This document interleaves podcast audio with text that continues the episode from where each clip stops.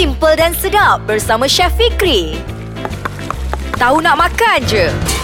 Assalamualaikum warahmatullahi wabarakatuh. Saya Chef Fikri. Kita dalam podcast Ais Kacang.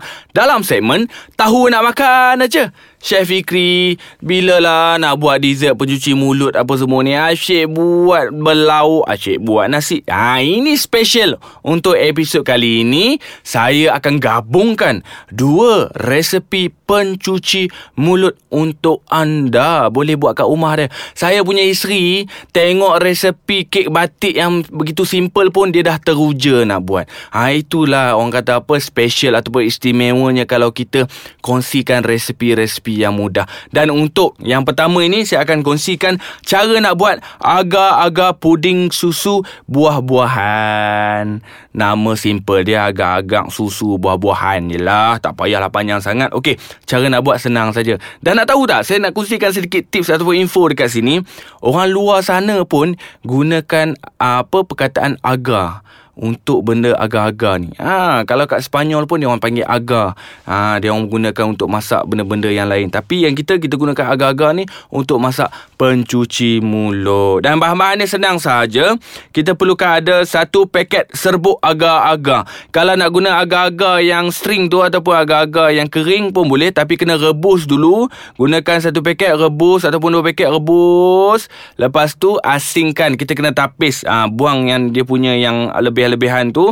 Dan untuk kali ni saya guna nak paling mudah lah satu paket serbuk agar-agar lepas tu satu tin buah-buahan koktel ha, semua orang tahu buah-buahan koktel ni. Nak letak nata di koko pun boleh juga tak ada masalah. Satu biji telur. Hai pelik agar-agar ada telur ni. Ha, ini nak kongsi ni. Satu cawan gula pasir. Gunakan gula uh, caster. Sebab apa gunakan gula kasar? Sebab dalam nak buat pencuci mulut, kalau kita gunakan gula pasir, kadang-kadang tu kita khawatir kalau kita kacau, dia tak hancur. Sebab itulah kita kena gunakan gula kastar. Bila gunakan gula kastar ni, lagi senang hancur, lagi sedap. Ha, kalau kita gunakan. Tak adalah sedap mana pun, sama je rasa gula tu. Lepas tu, setengah tin susu cair. Ha, cair, kita gunakan setengah tin susu cair. Dua sudu makan tepung custard.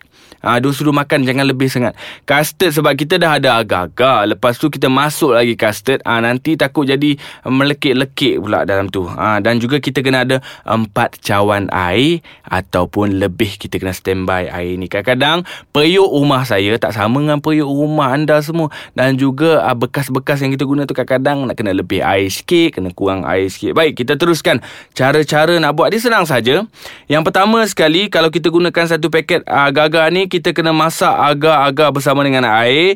Cara dia senang saja. Kita masukkan satu paket, lepas tu air dia kena lebih sedikit. Ha, jangan terlampau lebih.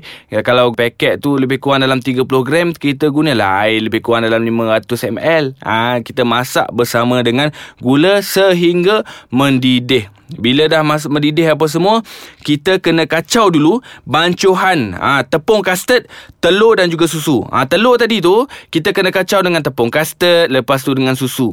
Ha, nanti dia akan nampak warna kuning apa semua. Bila dah campur kacau, kacau, kacau, kacau, kacau, nak tambah wangi. Nak orang kata apa kan, nak advance sikit, letak daun pandan untuk bagi rasa wangi. Waktu kita rebus agar-agar tu, boleh letak daun pandan. Ataupun, kita boleh letakkan sedikit esen vanila sebab kita ada telur kita nak buang dia punya hamis tu kadang-kadang orang tak boleh bau dia punya hamis tu letak sedikit esen vanila ataupun boleh guna vanilla pot yang fresh kita boleh masukkan dalam tu juga dan bila kita dah kacau-kacau apa semua kita kena pastikan ha, buah-buahan tadi yang kita gunakan untuk koktel apa semua tu kita dah buka dalam tin apa semua kita kena ha, kacau dalam kita punya air rebusan tu. Tapi kena pastikan air rebusan tu tak terlampau panas sangat. Biarkan dia suam-suam sedikit. Ha, Bila suam-suam sedikit apa semua Kita masukkan buah-buahan. Ha, Bila kita masukkan buah-buahan Kita kacaukan dia. Bila kita dah kacau, kacau, kacau, kacau Dia pun dah suam apa sedikit apa semua Barulah masukkan campuran tepung custard ha, Susu dan juga ha, Orang kata apa ha, Telur tadi. Masukkan dalam tu. Kena ingat Kena suam dulu Baru masukkan telur Sebab nanti ha, Masak pula telur dalam tu. Okey Bila kita dah masuk Kita kacau kacau kacau. Kita terus letak dalam bekas. Bekas ni tak kisah Bekas apa pun boleh Ikut kat rumah sana Ada macam mana. Bentuk bulat Bentuk segitiga ke apa Tak kisah. Bila dah masukkan kita sejukkan dalam peti sejuk. Besok pagi-pagi dah boleh makan. Besok tengah hari panas-panas dah boleh makan. Tak percaya? Kena cuba. Okey, satu resipi dah siap. Saya akan kongsilah satu lagi resipi selepas ini dalam segmen Tahu Nak Makan aja. Masih lagi bersama saya Chef Fikri dalam segmen Tahu Nak Makan aja. Ha, kita dalam podcast Ais Kacang. Bagi tahulah kawan-kawan untuk download aplikasi podcast ais kacang sebab resepi dalam ni memang best-best. Memang simple-simple. Boleh buat dekat mana-mana saja. Ha, bukan saja kat Malaysia, orang yang kat luar negara sana pun dengarkan podcast ais kacang pun boleh cuba juga. Yang mana kat luar sana orang Italia apa semua, ha, suruhlah kawan-kawan kat Malaysia ni terangkan kat dia, ha, ni cara nak buat apa, ha, komepa apa semua ni, ha, terangkan sikit. Barulah kita boleh kembangkan kita punya resepi ataupun masakan kita dekat negara luar. Ha, ambil resepi saya ni, ajarlah orang Italia Itali orang Perancis cara nak buat uh, masakan kita barulah dia orang seronok. Uh, senang pun senang. Dan saya akan teruskan untuk menu yang kedua ataupun resipi yang kedua ni dengan buat bingka keladi. Siapa yang kat luar sana rindu nak makan bingka keladi? Uh, inilah bahan-bahan dia. Kita kena ada tiga ketul keladi. Uh, ini kita kena rebus buang kulit kita kena rebus betul-betul empuk. Kita kena lecek-lecekkan dia. Lepas tu kita kena ada dua senduk tepung gandum. Senduk macam mana? Syah senduk rumah kita tak sama. Gunakan senduk sederhana lah. Ha, dan juga kita kena ada satu mangkuk pati santan. Ataupun kita gunakan cup lah. Senang kan? Kat sana tu kita ada cup apa semua kita gunakan uh, cawan. Satu cawan pati santan, satu cawan kelapa parut, satu cawan gula pasir ataupun guna gula kasta. Kita gunakan dua senduk tadi tepung gandum tadi dua senduk kan kita gunakan dua cawan tepung gandum dan juga secubit garam. Senang kan dia punya resipi. Bahan-bahan ni lah yang kita duk makan. Nak kat rumah, kat kampung duk beli pagi-pagi. Ah Ni cara nak buat bingka keladi.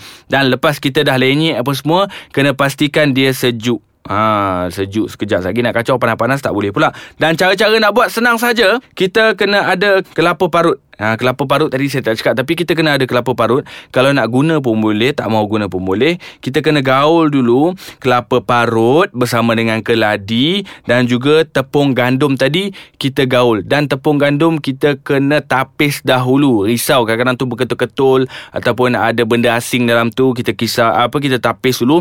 Bila dah tapis Kita campurkan dengan kelapa parut Keladi. Kita gaul rata Gaul, gaul, gaul, gaul.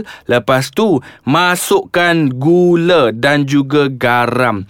Gula kalau nak bagi cepat larut gunakan gula kasta. Kalau nak rasa macam bila kita bakar nanti gula tu macam dia boleh cair apa semua, gunalah gula pasir pun boleh juga tak ada masalah. Dan bila kita dah kacau masukkan gula dan masukkan santan. Satu cawan pati santan tadi, masukkan santan, gunakan santan fresh lah sedap sikit. Kadang-kadang kita gunakan santan pekat yang dalam kotak tu, ia membuatkan masakan kita kita ataupun kuih kita ni jadi keras kadang-kadang tu kan sebab dia punya tekstur dia pekat. Kalau kita gunakan santan segar, dia memang pekat tapi dia ada tekstur isi padu dia macam berair-air sikit. Ha, lebih sikit lah isi padu dia. Okey, kita masukkan santan eh, segar dalam tu, kita kacau, kacau, kacau, kacau dan kena pastikan adunan ni kenalah pekat. Tapi jangan risau, walaupun santan segar yang kita gunakan tu macam cair sikit tapi kita dah ada tepung gandum dalam tu. Ia akan memekatkan lagi kita punya tekstur tekstur bingka keladi ni. Bila dah kacau, kacau, kacau, kacau, kacau, rasa sikit. Ha, rasa tak garam? Rasa tak gula? Ha, bila rasa macam ni, garam tadi tu sedikit kita masukkan untuk bagi tambah lemak. Sebab kita dah ada santan dalam tu dan juga keladi. Ha, dia tambah lagi lemak dalam tu. Dan lepas tu kita tuang dalam acuan. Selalunya kita tuang dalam talam lah. Ha, dalam, dalam talam apa semua, kita tuangkan dalam acuan apa semua kita terus bakar. Ada dua teknik.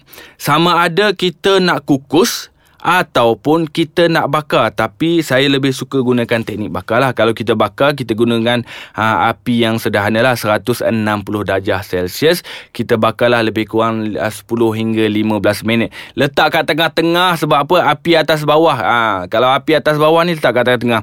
Janganlah atas dah masak dalam tak masak lagi. Dan cara kita nak masak ni kita kena pastikan ha, kalau boleh kalau kita gunakan oven tu ataupun kita boleh gunakan teknik. Ah, ini orang yang buat kek dia tahu. Gunakan teknik water bath pun boleh juga. Ha, adalah air, air lembab-lembab sikit dalam tu. Taklah rasa kering sangat kita punya bingka keladi. Senang kan?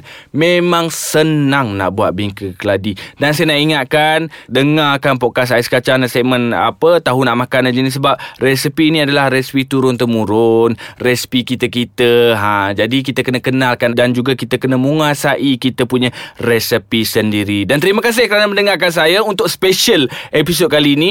Dua resepi dalam satu episod. Dan yang kat luar sana yang masih lagi uh, belum download, download. Dan yang mana kat luar sana tu rasa macam, oh, chef best juga. Uh, dua resepi dalam satu episod. Ah, bagi tahu cepat-cepat apa saya nak kena buat dan saya akan kongsikan dengan anda selepas ini dalam banyak lagi segmen tahu nak makan aja. Baik, terima kasih banyak-banyak kerana sudi bersama saya Chef Kri dalam segmen tahu nak makan aja. Bye bye.